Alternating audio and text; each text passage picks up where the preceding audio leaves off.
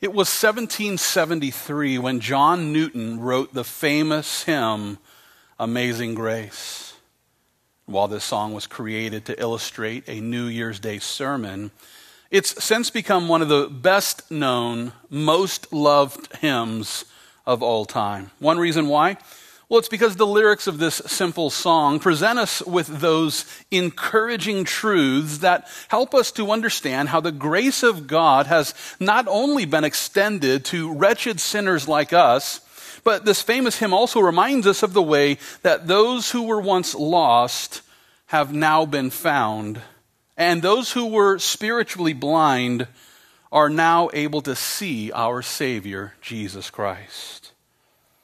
Now, as we rejoice in knowing that those who trust in Jesus have received spiritual sight, we must not forget that those who are lost are still suffering from the spiritual blindness of their unbelief. Not only that, but those who have been blinded by their unbelief will typically follow blind leaders of the blind. And as we make our way through the text before us today, we'll begin to see, first of all, that unbelievers are blinded by false teachers. Secondly, we'll consider how unbelievers have been blinded by political leaders. Thirdly and finally, today we'll learn that unbelievers have been blinded by social influencers. Well, with this as the outline, let's open our Bibles to 1 Thessalonians chapter 5. Here we find Paul. He's helping his audience to understand the spiritual blindness that's caused by unbelief. And as you make your way to the fifth chapter of First Thessalonians, I just want to take a moment to put our text back into its context. I'll remind you, it was in our study last week when we learned about the way that the Christians ought to be comforted as we take the time to learn about the second coming of Christ Jesus, which includes the rapture of the church.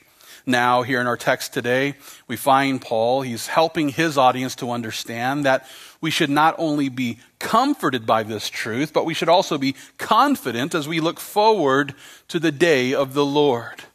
At the same time, though, it's also important for us to understand that the unbelievers around us are walking according to a spiritual blindness, and it's a blindness caused by unbelief. And with all this in mind, I want to pick up our study of 1 Thessalonians. We find ourselves here in chapter 5. If you would look with me there, beginning at verse 1. Here, Paul declares, But concerning the times and the seasons, brethren, you have no need that I should write to you. For you yourselves know perfectly that the day of the Lord so comes as a thief in the night. For when they say peace and safety, then sudden destruction comes upon them as labor pains upon a pregnant woman, and they shall not escape. But you, brethren, are not in darkness, so that this day should overtake you as a thief.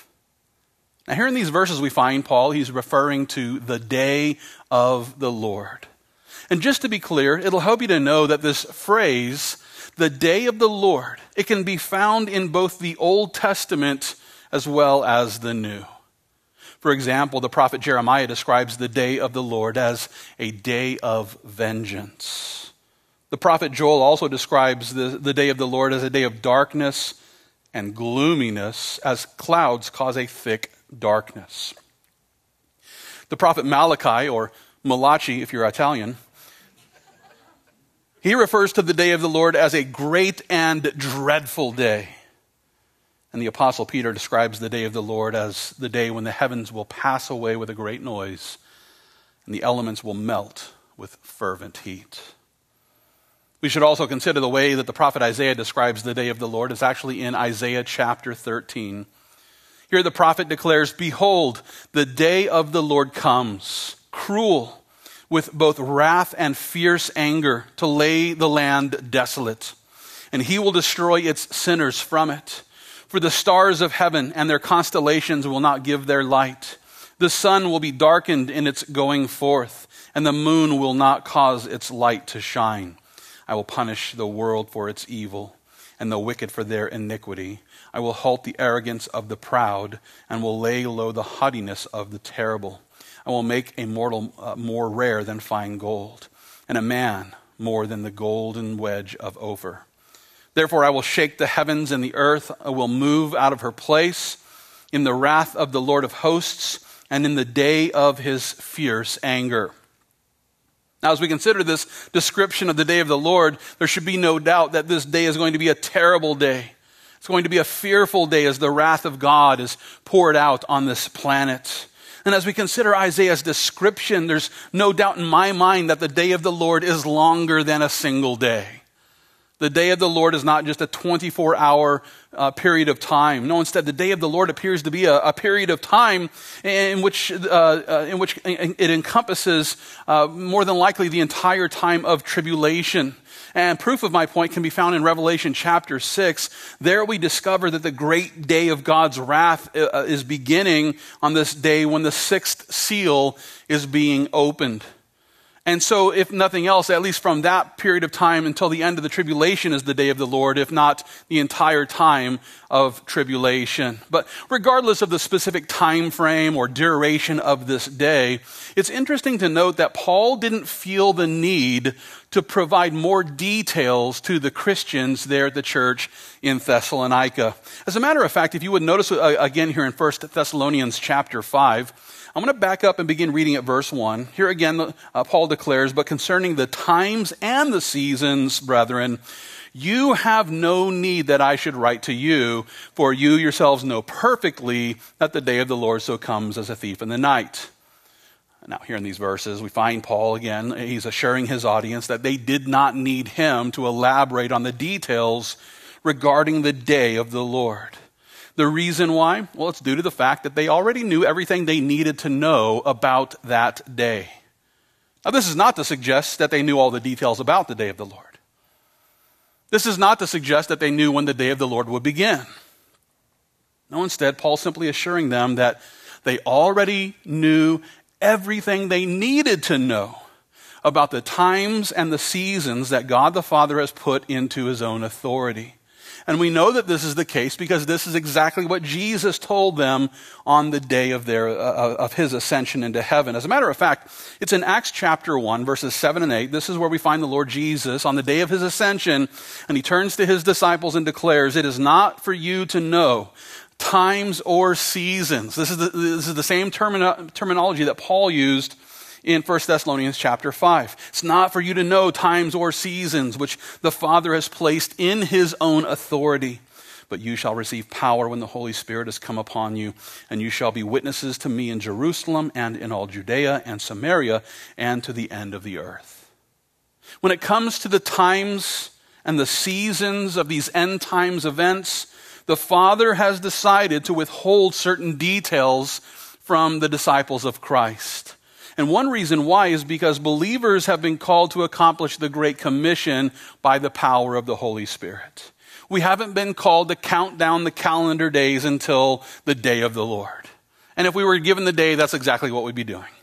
You know, we'd just be counting down the days. Well, here, you know, that's not what we're called to do. We're not called to watch the calendar, you know, so that we can somehow, you know, uh, you know, be uh, ready to go on that day. No, no, no. We've been called to the Great Commission. We've been called to go out and preach the gospel so that unbelievers might be saved. Therefore, we don't need to know more details about the times and the seasons which the Father has put in His own authority. We don't need Paul to elaborate on these details. You see, according to Paul, the day of the Lord will come like a thief in the night. And this is not only something that Paul told us, but Peter also confirms this in his second epistle. As, a matter of fact, it's in 2 Peter chapter 3 there, the Apostle Peter assures us that the day of the Lord will come as a thief in the night, in which the heavens will pass away with a great noise, and the elements will melt with fervent heat. Both the earth and the works that are in it will be burned up. Therefore, since all these things will be dissolved, what manner of persons ought you to be in holy conduct and godliness, looking for and hastening the coming of the day of God, because of which the heavens will be dissolved, being on fire, and the elements will melt with fervent heat. Just like Paul, Peter wanted us to understand that the day of the Lord will come like a thief in the night. And what this means is that you're not going to get any kind of alert before it takes place. I don't know if your home has ever been robbed, but if it has, then you'll recognize that the thief didn't call ahead. Uh, you didn't get a letter in the mail say, saying, Hey, I'm going to I'm going to be by your house this Friday at midnight so just pretend like you're asleep and I'll just steal from you, right? No, it doesn't happen that way. The thief doesn't announce themselves before arriving. And, and this is the comparison that, that the, the day of the Lord is going to come like a thief in the night, unannounced. We're not going to receive an alert, uh, you know, like the weather warnings that the city of Austin continues sending. We get it, there's rain coming. My knee told me last week. Uh, thank you very much. Listen, the day of the Lord's wrath will come upon this world at a time when people are not expecting it. And with that being the case, we can rejoice in knowing that those who trust in Jesus Christ, well, this day will not overtake us. And the reason why is because we're living in the light of the Lord. We're living in the light of the Lord, so this day is not going to overtake us. Sadly, this isn't true for the unbelievers that we love. The unbelievers that we love, well, they've been blinded by the spiritual darkness of their own unbelief. And to prove my point, let's make our way back here to 1 Thessalonians chapter 5 verse 2. I, I, want to focus again here where Paul declares, For you yourselves know perfectly that the day of the Lord so comes as a thief in the night. Now, that word night was translated from a Greek word which was used to describe the hours of darkness between sundown and sunrise. That's right. We're talking about this darkness uh, of nighttime. Uh, and, and also, you know, kind of the darkness of Michael Knight, uh, who was the Knight Rider. But uh, that's, that's another Bible study altogether. The Greek word translated night here was used metaphorically in reference to the dark time for deeds of sin and shame. Yeah, so we're not talking about just nighttime, but, but we're talking about this time of darkness when people are engaging in shameful acts of sin. And in this sense, the word night was used to describe the blindness caused, you know, by this spiritual darkness. As we consider the me- metaphorical meaning of this word, we would do well to realize that those who are walking in spiritual darkness are willfully suppressing the light of the truth. The light is available, but they're willfully suppressing the light of the truth. Why? Because men love darkness rather than light. Why? Because their deeds are evil. I like the way that Paul describes it in Romans chapter 1. There he tells us that the wrath of God is revealed from heaven against all ungodliness and unrighteousness of men who suppress the truth in unrighteousness. Because what may be known of God is manifest in them for God has shown it to them. For since the creation of the world, his invisible attributes are clearly seen, being understood by the things that are made, even his eternal power and Godhead, so that they are without excuse. Because although they knew God, they did not glorify him as God, nor were thankful, but became futile in their thoughts, and their foolish hearts were darkened. Their foolish hearts were darkened. Why? Because they suppressed the truth in their unrighteousness.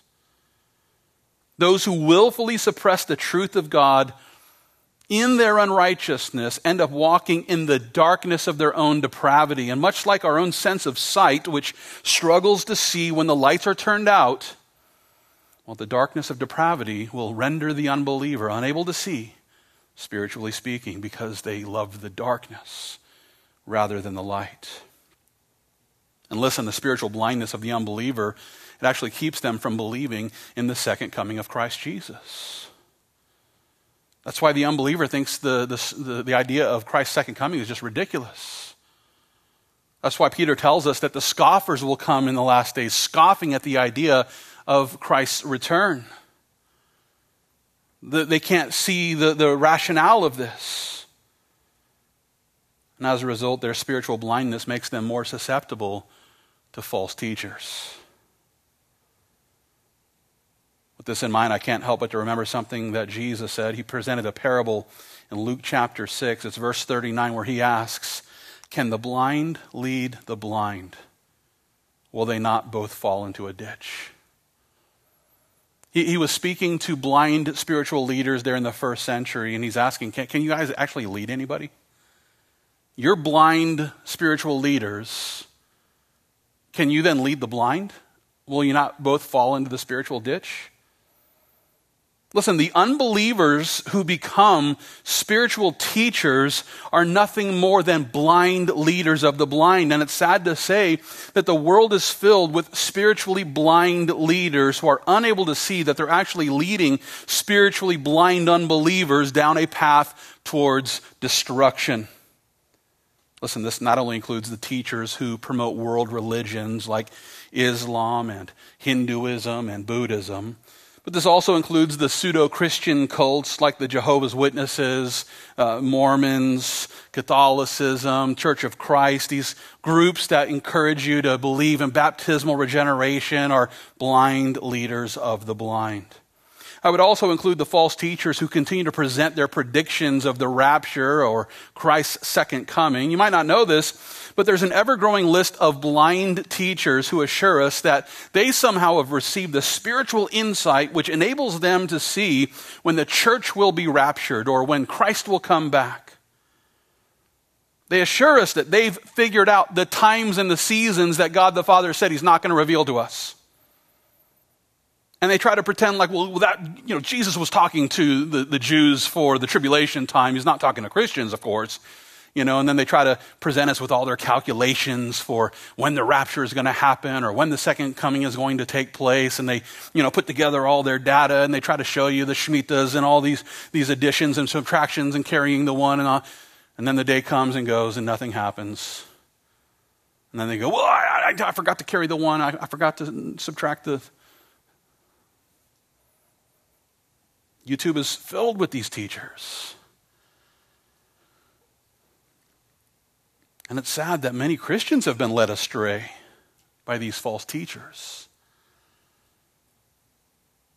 And yet, at the same time, these false predictions that these people continue to make, it, well, it gives those who are, it gives the unbeliever who's spiritually blind just one more reason to reject the entire doctrine of the second coming of Jesus Christ.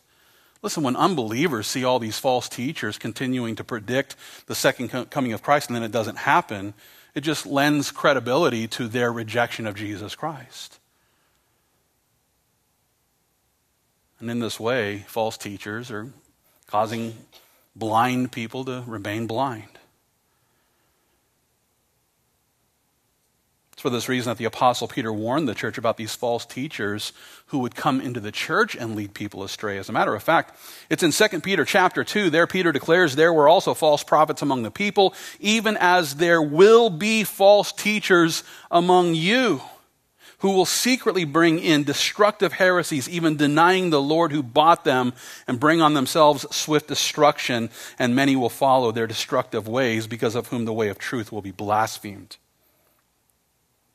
Christian, listen, the world is filled with these false teachers. And not only that, but the church is filled with these false teachers who are leading people into the darkness of depravity.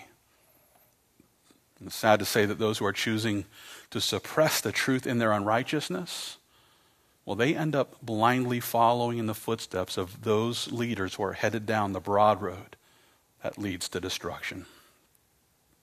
Knowing that it's even possible for the elect to be deceived, by the same false teachers, we would do well to make sure that we're walking in the light of the Lord, that we're walking according to the truth of His holy word. And that we would continue to look forward to the rapture of the church, that we would continue to look forward to the fulfillment of these prophecies, all the while recognizing that the unbelievers around us are blinded by unbelief. And this brings us to our second point because, listen, the unbelievers who are being blinded by false teachers uh, are typically those who are also being blinded by political leaders. And with this as the focus, let's continue to make our way through the text before us today. If you would, let's take another look here at 1 Thessalonians chapter 5. I want to back up once again and begin reading at verse 2 because here Paul declares, For you yourselves know perfectly that the day of the Lord so comes as a thief in the night. For when they say peace and safety, then sudden destruction comes upon them as labor pains upon a pregnant woman, and they shall not escape. Here in these verses, we find Paul, he's warning the Christians there in Thessalonica about the deception which will give way to destruction. And just to be clear here, Paul's referring to leaders who present wonderful promises about peace and safety. But rather than delivering on these promises of peace and safety, Uh, these leaders actually are leading people into a time of destruction. And with that being the case, we should take a moment to ask well, who are these leaders? Who are these leaders that promise peace and safety while leading people towards destruction? Well, this most certainly includes the false teachers that I just referred to during the first point. False teachers certainly promise peace and safety. False teachers certainly promise everlasting heaven while leading people straight to hell. But the same can be said uh, for political leaders who love to assure the public that their policies will bring peace and safety. That's right. The world is filled with these political leaders who assure us that they, by their policies, will establish for us peace and safety. I'll give you one example. It was June 29th, 2021, when Biden presented his plan to build and maintain peace and security here in our country. According to his plan, the U.S. would have more sustainable and more equitable outcomes, and less conflict, and longer lasting peace agreements. Well, here we are. It's two, two years later. Do we see more peace and safety? I'm sure we all realize by now that Biden's promise of peace and security has completely failed. For example, the rate of violent crimes has continued to increase here in our country since the day he took office. And according to the data, the murder rates in our major U.S. cities have soared to more than 10% over the last two years. It's huge. What's even more alarming is that this increasing number of homicides is occurring in Democrat run cities where pol- political leaders promise peace. How? Through the defunding of police departments the basic argument they presented was well, it's the police that are really causing all the conflicts. And so let's just get rid of the police and all the conflicts will stop. And so they started defunding police departments. Well, what happened? Crime went up, violent crime went up, homicide went up. This is true, you know, of Portland, Atlanta, Seattle, Los Angeles, Philadelphia, Dallas, Minneapolis, Oakland, even Austin. The per capita murder rate of Austin, Texas is one of the highest in the country.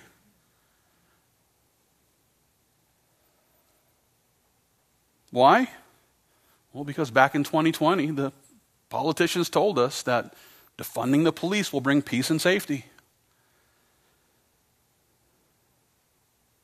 There's also been a surge in shoplifting, which is causing many stores to now close. For example, the head of the Franchise Owners Association in Philadelphia tells us that at least 15 to 20 convenience stores have now closed because they can't find people to work in these places. Why? Because they keep getting robbed. Nobody wants to work at the convenience stores. Nobody wants to go work at 7 Eleven because these stores keep getting robbed. It was last month when the last two Walmarts in Portland, Oregon were closed due to the surge in retail theft because they're losing you know, they're, they're, they're losing their shirts, so to speak, even though they cut the prices on them.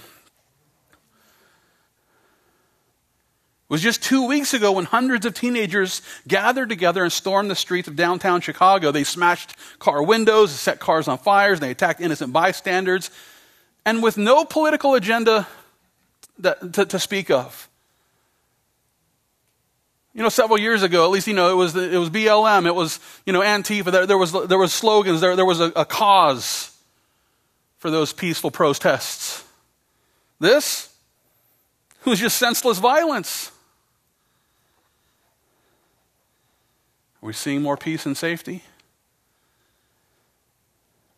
Biden's political promise of peace and safety has failed to be fulfilled here in the U.S. And what's even worse is that his promise to maintain longer lasting peace agreements with other nations, that too, well, has clearly failed. Whether we're talking about the return of the Taliban after Biden's botched withdrawal from Afghanistan, or the pro Palestinian policies that have allowed Iran to continue funding their proxy war there in Israel, the world is not presently experiencing a time of longer lasting peace agreements. No, we are on the verge of World War III as conflict there in Ukraine continues to ramp up. We're closer to World War III today than, than we've been since the Cuban Missile Crisis of 1962. And this because of the policies of the guy who promised peace and security. And listen, it's not just Biden. I mean, I could just go down a list of presidents who have done similar things, but, but listen. We have to back out and even look at, at, a, at a greater global village aspect here because Biden's not the only one promising peace and safety today while simultaneously leading us down the path of destruction. You might not know this, but the UN's World Health Organization, the WHO, they're also promising to, to make the world a safer place. They, pl- they promise to do this through the implementation of their international pandemic treaty, which includes a long list of health regulations that they want to subject the world to. As a matter of fact, the World Health Assembly is meeting in just a few weeks. And the reason why is because they want to discuss their global pandemic preparedness plan, which includes a global digital health certification network and this global digital health certification network is going to require every person to receive any vaccine that they deem necessary. Oh, and you know, you know, Sudan rebels just took control uh, uh of, of a biolab there in Sudan, and now they're telling us that you know these these so-called terrorists now have access to polio and all these other viruses, and they're they're warning us about the next pandemic now, of course. So yeah, they're getting ready to implement this, uh, this, this va- vaccine mandate program. And their vaccine certificate will initially be on our phones with some sort of QR code, but it's eventually going to be implanted. Yeah, they're, they're preparing a biochip to implant to make sure that you receive the vaccine that they think that you need, you know, for peace and safety. This is the same exact plan being implemented by the political leaders who pledged their allegiance to the World Economic Forum. And there's, there's World Economic Forum leaders in every government uh, around the world. And just to be clear, the World Economic Forum, or the WEF, is led by a German engineer, Klaus Schwab. And it was back in 2020 when Schwab introduced his plan to build back better. He promised to rebuild the global economy by prioritizing sustainable development, whatever that means. And, and while he assured us that his great reset initiative will create the conditions for global peace and safety, Schwab has also announced his plan to implement microchips in every single person. Don't take my word for it. It was seven years ago when he declared this, and I quote him In the next 10 years, at first, we will implant them in our clothes, and then we could imagine that we will implant them in our brains or in our skin. He said that seven years ago for a 10 year plan. Yeah.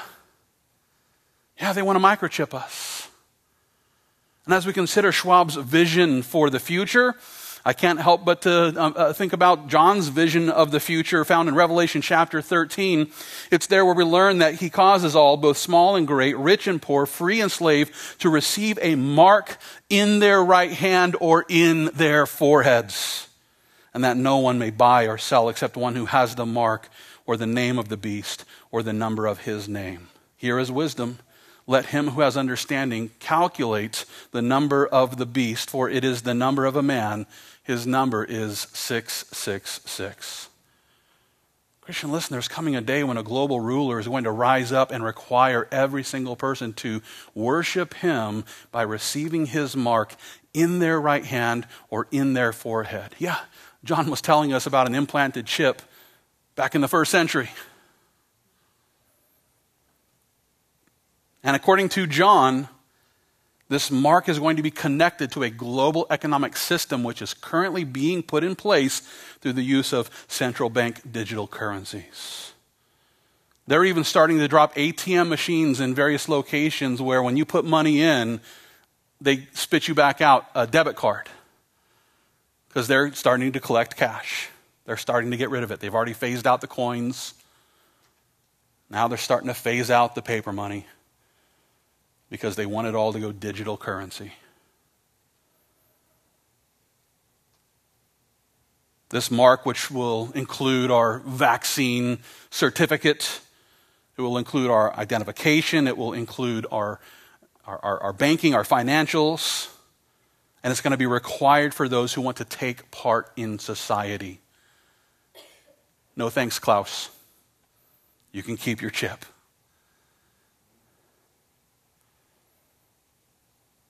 It's also interesting to note that this political leader, who is known as the Antichrist, will end up taking center stage on the political scene as he confirms and enforces a seven year peace treaty. Yeah, he's going to promise peace and safety, you know, like they all do. He's going to confirm and enforce a seven year peace treaty between the state of Israel and their enemies. And so the rise of the Antichrist comes with the promise of peace and safety. And yet, within a matter of 30 months, sudden destruction will come upon them. Prior to that, sudden destruction will come upon the rest of the world as the wrath of God is poured out at the time of the sixth seal.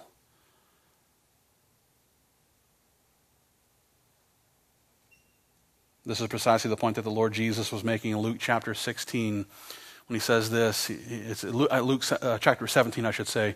He says, As it was in the days of Noah, so it will also be in the days of the Son of Man. They ate, they drank, they married wives, they were given in marriage until the day that Noah entered the ark and the flood came and destroyed them all. Likewise, as it was also in the days of Lot. They ate, they drank, they bought, they sold, they planted, they built. But on the day that Lot went out of Sodom, it rained fire and brimstone from heaven and destroyed them all.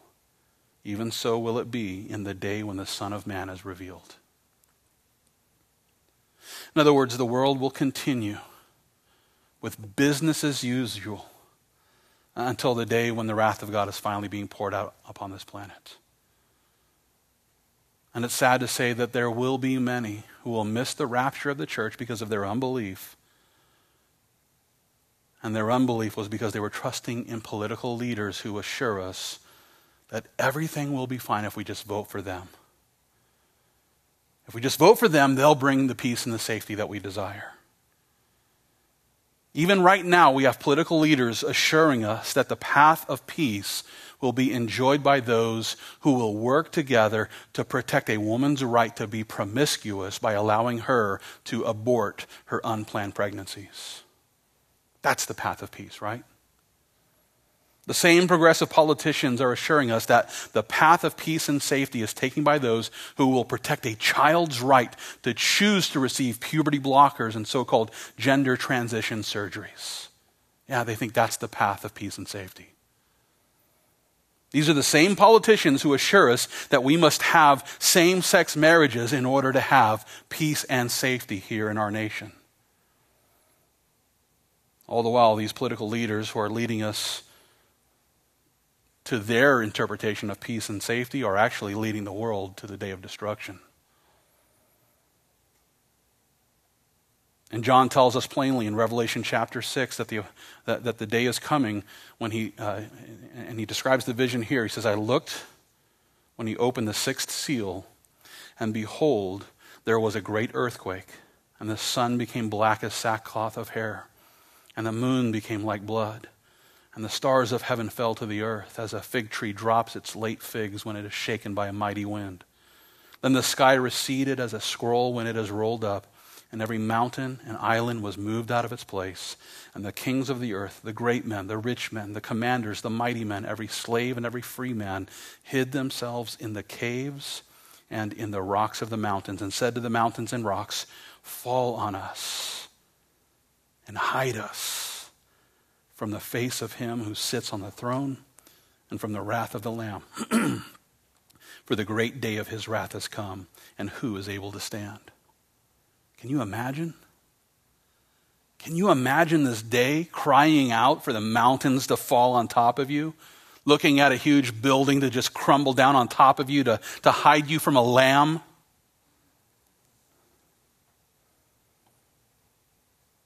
And yet there's a day coming when those who place their faith in progressive politicians will finally realize that the promise of peace and safety was nothing more than political deception. And while it's true that the Lord has already revealed how all of this is going to end, it's also true that the world is filled with blind unbelievers. Unbelievers who have been blinded by their decision to trust in political leaders rather than in the King of Kings. That being the case, we, do, we all do well to warn every blind unbeliever about the sudden destruction which will eventually come upon this world. And this brings us to our third and final point because, listen, people are not only being blinded by false teachers and people are not only being blinded by uh, political leaders, but listen, people are also being blinded by social influencers. And with this as the focus, I want to continue to consider the warning that Paul presents here in 1 Thessalonians chapter 5. You would look with me again there at verse 4. Here Paul declares, But you, brethren, are not in darkness, so that this day should overtake you as a thief. Now, here in this verse, we find Paul, he's assuring the hearts of the believers there in Thessalonica. And as we consider this word of encouragement, well, we can rejoice in knowing that the sudden destruction that Paul was describing back in verse 3, that sudden destruction that happens as the sixth seal is opened up, this sudden destruction will not impact those who have placed their faith in the Lord Jesus Christ. And the reason why is because the Lord has promised to spare us from the wrath that he's planning to pour out upon, uh, upon this planet. And, and this was precisely the point that Paul presents right here in the same chapter. As a matter of fact, if you'll look ahead with me, let's skip forward a few verses. I want to focus your attention there at 1 Thessalonians 5. It's verse 9 where Paul declares that God did not appoint us to wrath, but to obtain salvation through our Lord Jesus Christ. God did not appoint us to wrath, Christian. Those who trust in the Lord Jesus Christ, we will escape the time of tribulation. And the reason why is because we are not appointed to wrath. No, instead, we are appointed to salvation by faith in the Lord Jesus Christ. And that's really good news. Now, I can already hear all of the post tribulationist naysayers with the, with the argument of, oh, so what you're saying is that God's going to allow all these Christians through all these years to suffer, you know, persecution, but somehow he's going to uh, let us escape it all, right? Like they're mad about that or something. And even if that were the case, even if that were the argument, what are you mad about? Like, aren't you excited about that? But listen, it's a pitiful argument, and the reason I say this is because we're not talking about a time of persecution here. We're talking about the wrath of God. At no point in time throughout the church age has God poured his wrath out upon this planet. So, so they're, they're, they're making a mistake here by comparing the persecution from unbelievers with the wrath of God. Not the same thing. God's going to spare us from his wrath by rapturing us before the tribulation. Praise the Lord. We'll consider more about this in our next study because we're going to look at verse 9 there in its context in more detail next week. I look forward to that study with you guys. For now, I want to continue to consider the spiritual blindness of those who are rejecting the Lord Jesus. And if you would, look with me again there at verse 4. Here, Paul declares, But you, brethren, are not in darkness, so that this day should overtake you as a thief. Now, uh, as we consider the point that Paul was making here, we must not fail to consider how this verse ought to be applied to unbelievers as well. For the believer, we are not in darkness. This day will not overtake us as a thief. For the unbeliever, they are in darkness, therefore, this day will overtake them like a thief. The day of the Lord will eventually overtake every unbeliever who is here at that period of time. And the reason why is because they chose to willfully suppress the conviction of the Holy Spirit. Remember, excuse me, the Holy Spirit was sent to convict the world of sin and judgment and righteousness, to bring us to the place where we recognize our need for the Lord Jesus Christ so that we might turn to Him and trust in Him by faith. And those who suppress that conviction and reject the Lord Jesus Christ are choosing to live in spiritual darkness. And just to be clear, that word darkness, which is found there in the middle of verse 4, it's translated from a Greek word which was used in reference to the ignorance respecting divine things and human responsibilities. The same word was also used to describe the ungodliness and the immoralities of those who reject Jesus Christ. And while it's true that Christ Jesus is actively inviting every sinner to walk in his perfect light, it's also true that the unbeliever is choosing to live in darkness as they actively ignore the calling of Christ. This is precisely the point that Paul is making in Ephesians chapter 4. It's there where he declares, This I say, therefore, and testify in the Lord that you should no longer walk as the rest of the Gentiles walk, in the futility of their mind, having their understanding darkened, being alienated from the life of God because of the ignorance that is in them, because of the blindness of their heart who, being past feeling, have given themselves over to lewdness, to work all uncleanness with greediness. Now, from this, we can see that those who are rejecting the Lord Jesus are walking in the futility of their fallen minds. And according to Paul, their understanding then is darkened. Why? Because of the blindness of their heart. And as they continue to walk in spiritual darkness, they then live a life that is hostile towards God as they give themselves over to all manner of wickedness, including sexual immorality and covetousness. And not only that, but they also want to find themselves in social circles where these sins are then celebrated. So it's not just that they want to live in these wicked ways, but they want to live around other people who are living in this wicked way as well, so that they can all celebrate the, these sins together. Proof of my point, it's found in 1 Peter chapter 4. It's there where Peter tells us that we have spent enough of our past lifetime in doing the will of the Gentiles when we walked in lewdness, lusts, drunkenness, revelries, drinking parties, and abominable idolatries.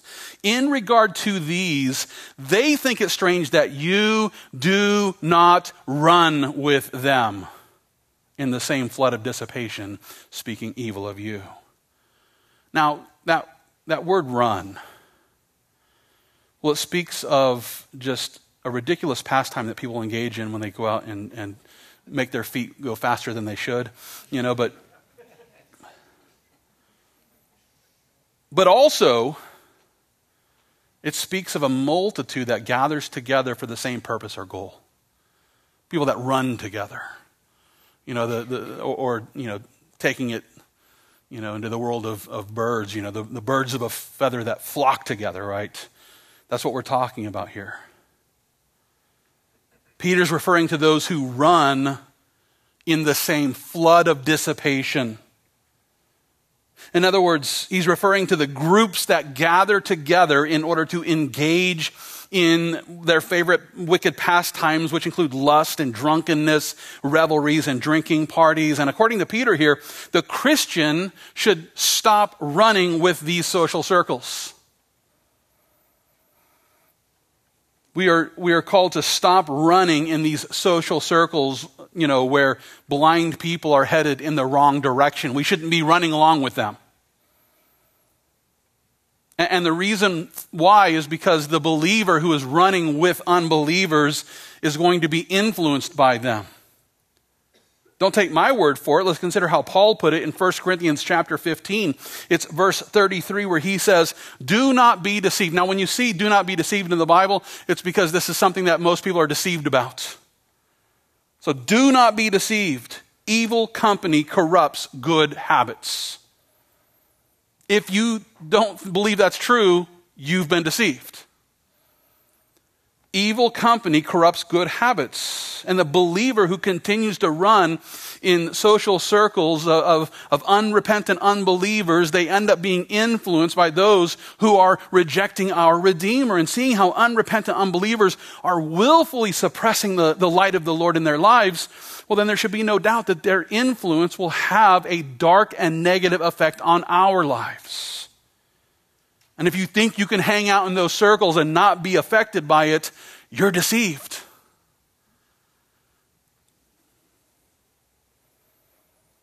Therefore, we would do well to surround ourselves with believers who will provide us with an influence unto righteousness, that they would provoke us unto righteousness, as Paul encourages us to do. Now, in order to further grasp my point, we should consider what Paul wrote in his letter to the church of Ephesus. And so, if you would, let's turn in our Bibles to Ephesians chapter 5. And as you make your way to the fifth chapter of Ephesians, I just want to take a moment to point out that the social influence of sinful people, it's something that can happen in these larger groups, these gatherings and whatnot. And yet, at the same time, the social influence of sinful people can also happen in smaller groups or counseling sessions, even, even a one on one with an unbelieving psychiatrist. You know, it's so in vogue for people to go see their psychiatrist now, you know, and, and it's sad to say that many Christians are going and receiving psychiatric evaluations and counseling from an unbeliever. What can Freud add to the Bible to make things better? What can a secular psychiatrist give you that's not already found in the Word of God?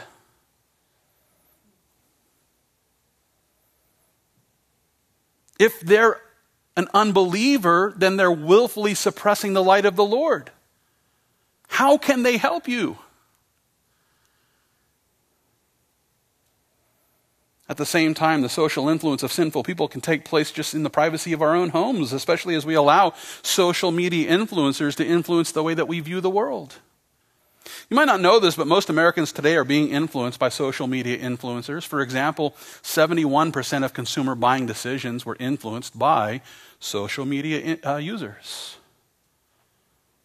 And I'm sure that many of us have done it. More women do it than men. Matter of fact, 86% of women here in the U.S. use social media for purchasing advice.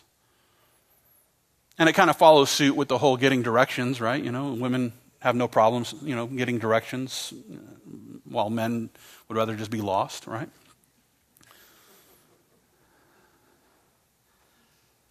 So we see more women engaging in the use of social media users for purchasing, purchasing advice, and I do it. You know, I, you know, when I, before I buy something, especially something that's fairly expensive, I'll go look and see what a bunch of other users have said about it.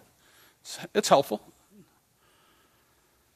Yet at the same time, it's important to understand that you know there's there's a lot of influencing that's going on that, that, that goes beyond whether I should buy that microwave or this toaster, right? There's nothing wrong with considering public opinions when it comes to these sorts of things, uh, purchasing a product. But we must not fail to realize that more and more people are now allowing social media influencers to influence their decisions at, that include the direction of their lives. Case in point, let's consider a recent survey that helps us to see that young adults from the ages of 18 to 25 years old are twice as likely to take advice from social media influencers than they are to trust the judgment of uh, a friend or a family member.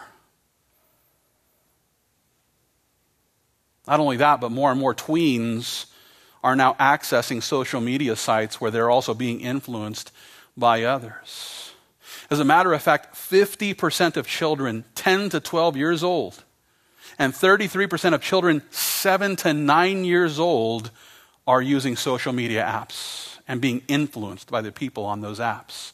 You know, the, the, the people who are oftentimes grown men pretending to be kids. Yeah.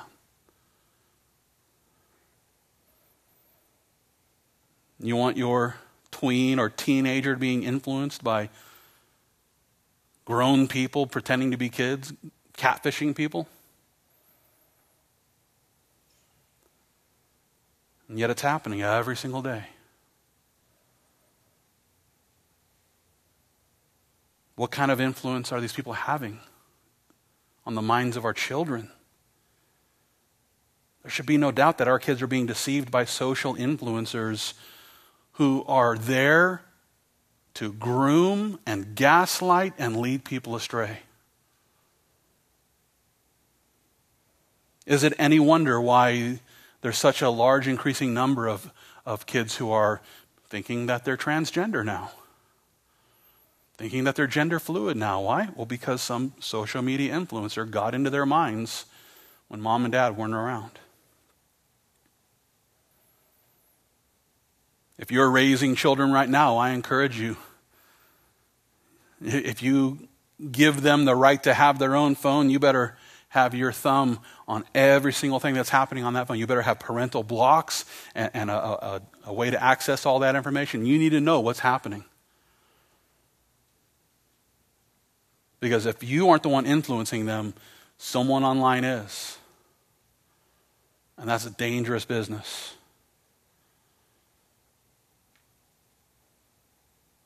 With all this in mind, I want to consider the counsel that Paul presented here in Ephesians chapter 5. If you would look with me there, beginning at verse 6. Here, Paul declares, Let no one deceive you with empty words, for because of these things the wrath of God comes upon the sons of disobedience. Therefore, do not be partakers with them. For you were once darkness, but now you are light in the Lord. Walk as children of light, for the fruit of the Spirit is in all goodness, righteousness, and truth, finding out what is acceptable to the Lord, and have some fellowship with the unfruitful works of darkness. Oh, wait, no, that's not what it said at all. Have no fellowship, zero fellowship with the unfruitful works of darkness, but rather expose them. For it is shameful even to speak of those things which are done by them in secret. Incredible. It's shameful for us to even speak about the things that many of us pay money to watch on, on, on, a movie screen.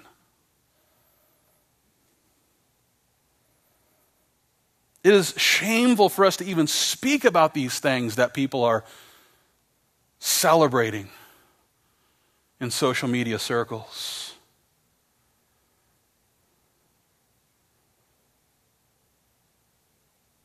These people are engaging in the unfruitful works of darkness, and we've been called to not be partakers with them, but rather to expose them. Rather than allowing them to influence the way that we live our lives, Paul encouraged us to continue walking in the light of the Lord so that we are able to then expose the evil deeds that unbelievers are engaging in. And I get it, you know, a lot of people think I'm way too extreme, I'm way too critical, I'm way too, you know, well, what do you think it means to expose the evil deeds of darkness? What does that look like? How should we go about that? How do we turn the light on and expose the darkness? It doesn't matter how friendly I am in doing it, people are going to hate it. And I can say it with a big plastic smile on my face, but they're still not going to like it. Why? Because they want me to celebrate with them. They want me to approve and applaud their sin. Yet that's not what the believer is called to do. We are called to have no fellowship with them, but rather expose them. Shine the light on their evil deeds, and so we should. And as we do, let's pray that they might receive the amazing grace of God by which the blind are able to see, spiritually speaking. As we wrap up this study, we can rejoice in knowing that the day of the Lord will not overtake the church. And the reason why is because the church will be raptured before the dreadful day of the Lord. Praise the Lord for that. And knowing that this day will come as a complete surprise to blind unbelievers, well, we need to help them to understand that, you know, their blindness is partially caused by the fact that they're following false teachers, they're following political leaders, and they're following social influencers who themselves are blind. And as we expose these blind teachers and politicians and social media influencers, I encourage you to remember that Christ has called every Christian to shine the light of the Lord here in this dark world. With this as our goal, let's make sure that we're walking in the light of the Lord according to the truth of His Word. And as we continue to walk in the light of the Lord, let's, let's pray that the Lord will help us and empower us to lead the lost into the light so that those who have been blinded by unbelief might finally receive the spiritual light of the Lord that enables us to see our Savior Jesus. Let's pray.